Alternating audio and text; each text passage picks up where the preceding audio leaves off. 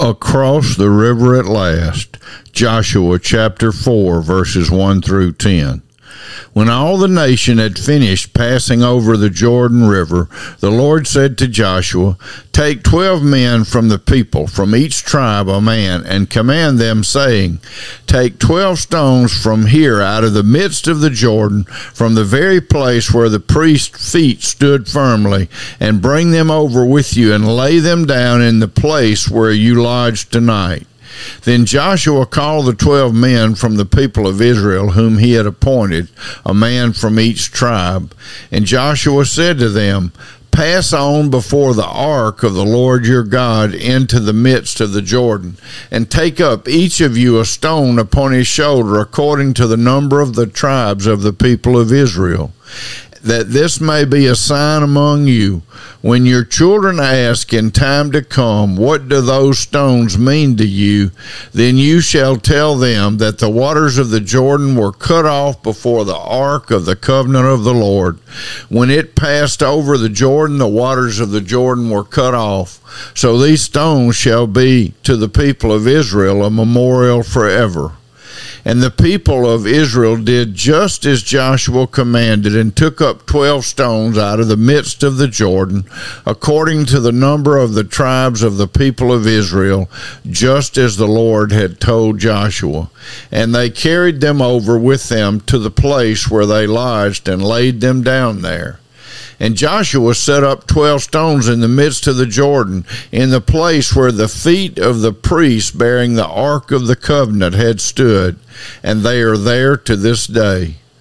For the priests bearing the ark stood in the midst of the Jordan until everything was finished that the Lord commanded Joshua to tell the people, according to all that Moses had commanded Joshua.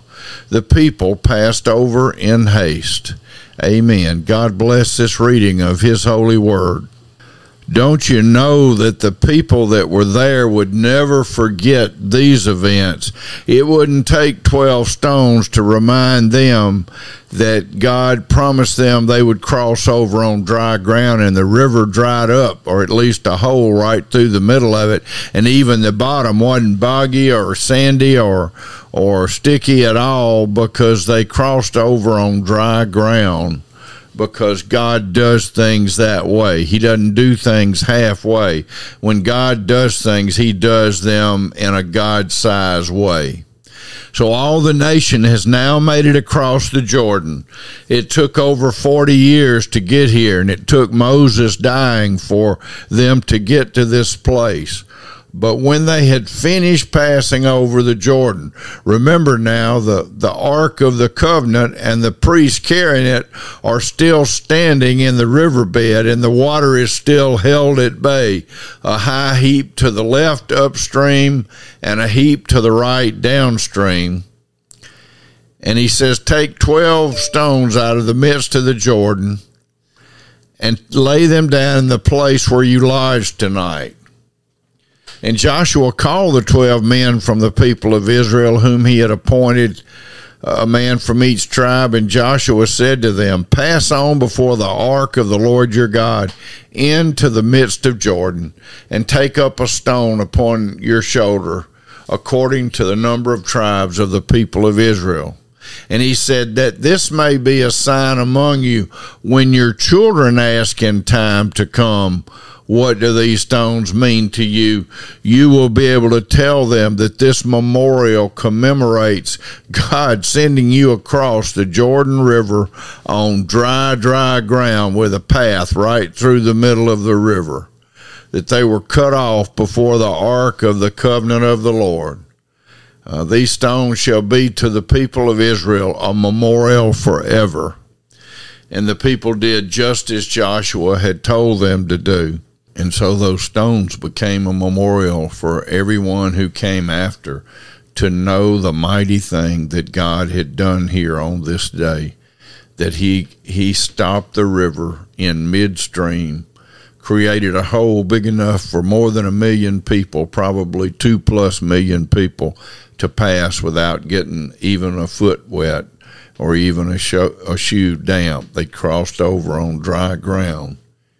And then the the priest stood in the river until God had done everything he was going to do. It was the priest standing there in obedience to God that God used as the tool to accomplish his miracle of allowing them to pass through on dry ground. It was God who accomplished it, but the minute the priest did what they were supposed to do, and the people passed over in haste.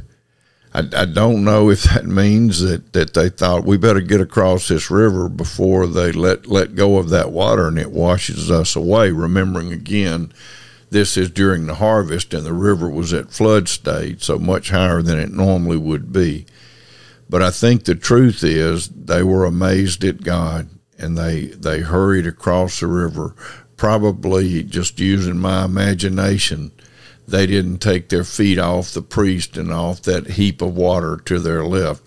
Water is a hugely powerful force and they were looking at that water above them, towering and getting higher and higher as they crossed the river. It would have taken quite a while for several million people to cross, but they came across in haste. God always does what he says he's going to do. We can know and count on the Lord. He said, Trust in me with all of your heart. Don't lean on your own understanding, but in all your ways, in your thinking, your being, your doing, depend on me, trust in me, and I will make straight your paths. Amen. God bless you. Have a great, great day in the Lord Jesus Christ.